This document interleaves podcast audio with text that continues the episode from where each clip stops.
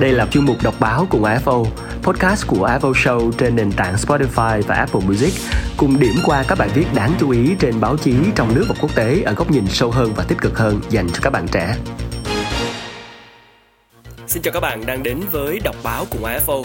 Các bạn thân mến, có một câu hỏi rất lớn mà cả địa cầu cùng đang trăn trở.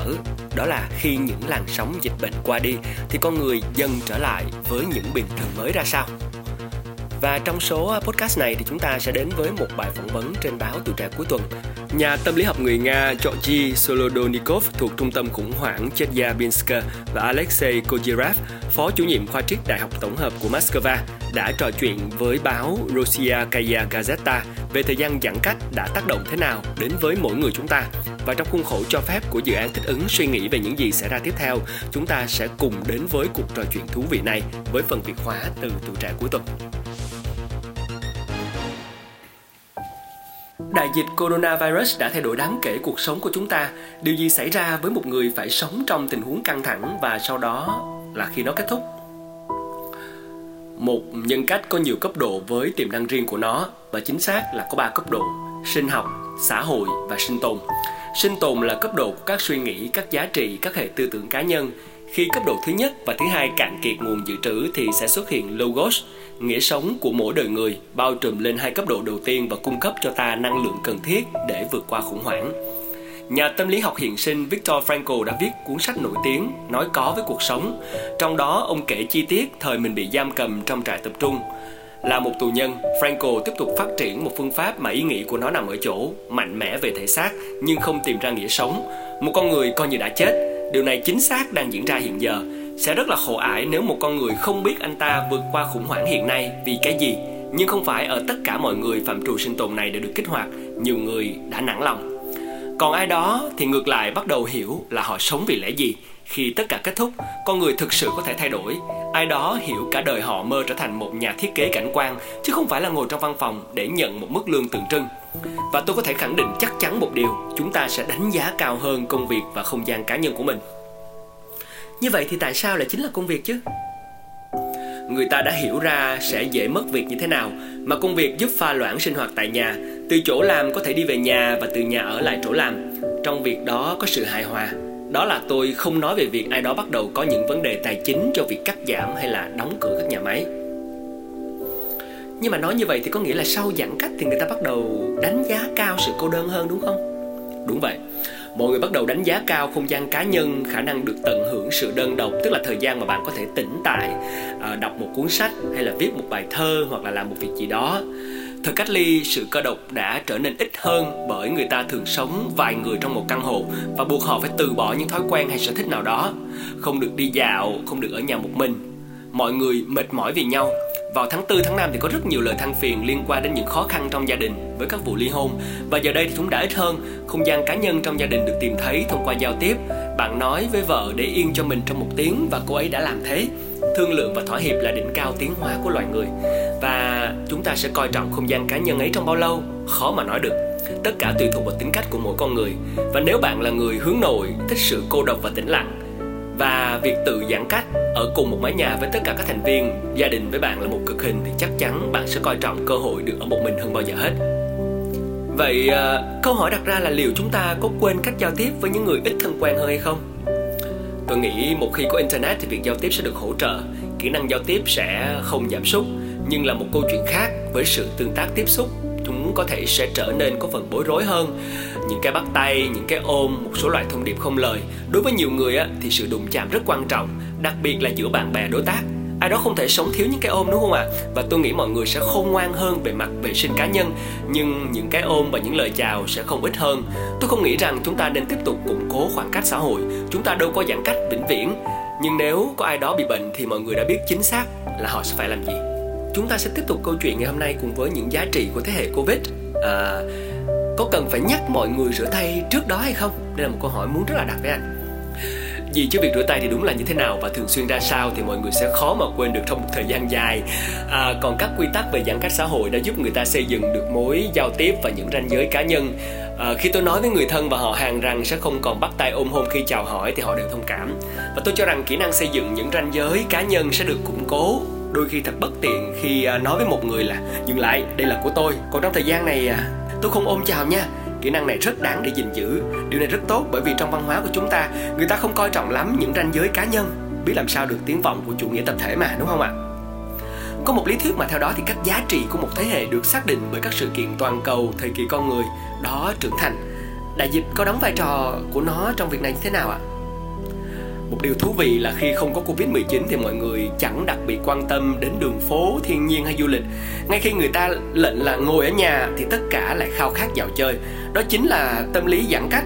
Việc không bị cấm thì không ai thích thú. Nếu bạn muốn thu hút chú ý vào việc gì đó, hãy cấm làm nó tôi nghĩ thế hệ Covid-19 sẽ đi bộ nhiều hơn, dành thời gian ngoài trời nhiều hơn.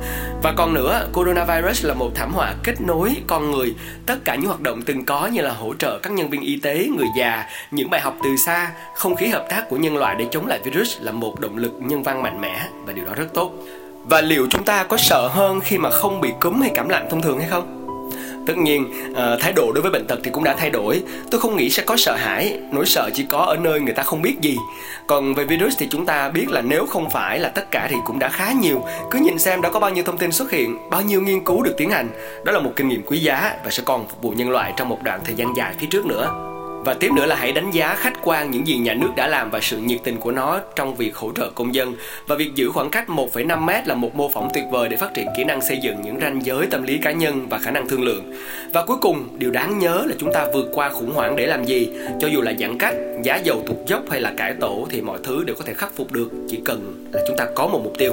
Và chúng ta sẽ bàn tiếp câu chuyện về giáo dục trực tuyến, thương mại trực tuyến hay là công việc trực tuyến đây là một bước khởi đầu cho tương lai hay là một nỗ lực để thích nghi với hiện tại không mấy dễ chịu?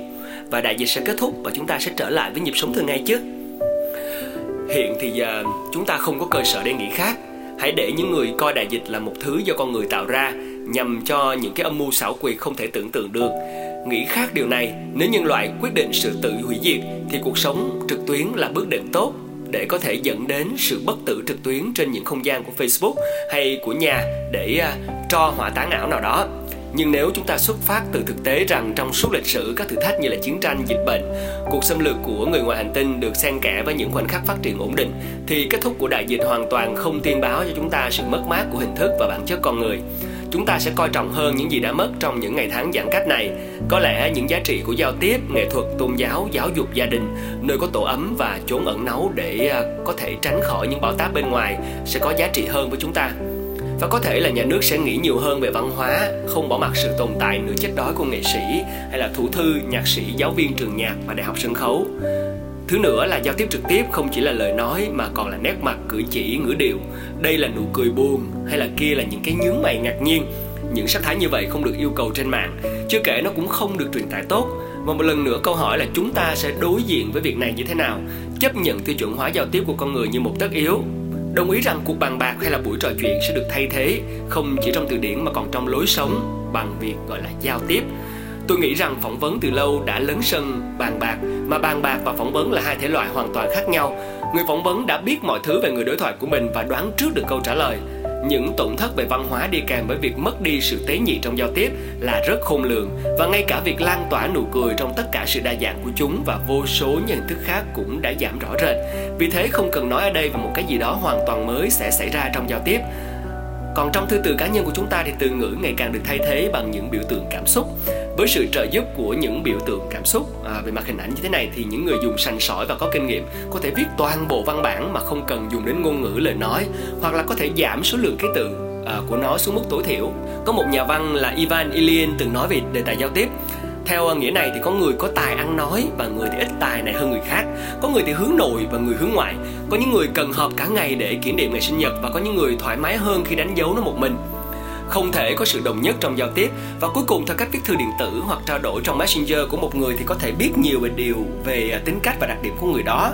Ai đó từng nhận xét rằng việc số hóa đã đưa vào giao tiếp một số lượng lớn người trước đây chưa bao giờ trao đổi bằng văn bản. Với họ thì việc viết thư là một nhiệm vụ bất khả thi. Vào thời Xô Viết thì à, đã thành thông lệ. Việc gửi bưu thiếp vào các ngày lễ cho tất cả các thành viên trong gia đình, họ hàng và bạn bè thân thiết. Ý nghĩa của bưu thiếp này không nằm trong lời lẽ ghi trên đó.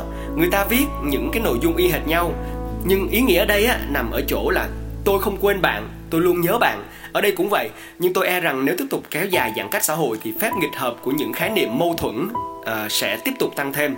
Mọi người sẽ quên đi thói quen giao tiếp một con thú bị bắt khỏi môi trường tự nhiên và nhốt vào trong chuồng trong sở thú sẽ mất đi một số kỹ năng và thói quen của chúng. Sẽ khó thậm chí là nguy hiểm nếu trả chúng về môi trường tự nhiên. Điều này có thể xảy ra với con thú thành phố mà triết gia Karl Popper từng tiên đoán về sự cô đơn trong xã hội mở nhưng để làm được điều đó thì cần hủy diệt không chỉ giáo dục mà còn tôn giáo, xóa bỏ tàn tích của gia đình truyền thống, phá hủy nhà hát, bảo tàng, thư viện. Và thú thật là tôi chẳng muốn sống đến thời kẻ bán bổ nào mà dám làm những chuyện đó. Vừa rồi là phần trích dịch của Phạm Xuân Loan đối với một bài phỏng vấn à, được đăng tải trên báo Tuổi Trẻ cuối tuần. Chúng ta sẽ đánh giá cao hơn công việc và sự cô đơn. Còn đối với những người trẻ thì bạn nghĩ như thế nào về tương lai của công việc của chính bản thân mình? Hãy dành cho mình sự chiêm nghiệm đối với công việc và sự cô đơn với góc nhìn và bộ lọc của chính bản thân bạn. Hãy nghe lại podcast này và hãy cùng đồng cảm xem chúng ta sẽ vượt qua đại dịch này ở góc độ tâm lý như thế nào. Chuyên mục đọc báo cùng AFO, podcast của AFO Show trên nền tảng Spotify và Apple Music, cùng điểm qua các bài viết đáng chú ý trên báo chí trong nước và quốc tế ở góc nhìn sâu hơn và tích cực hơn dành cho các bạn trẻ.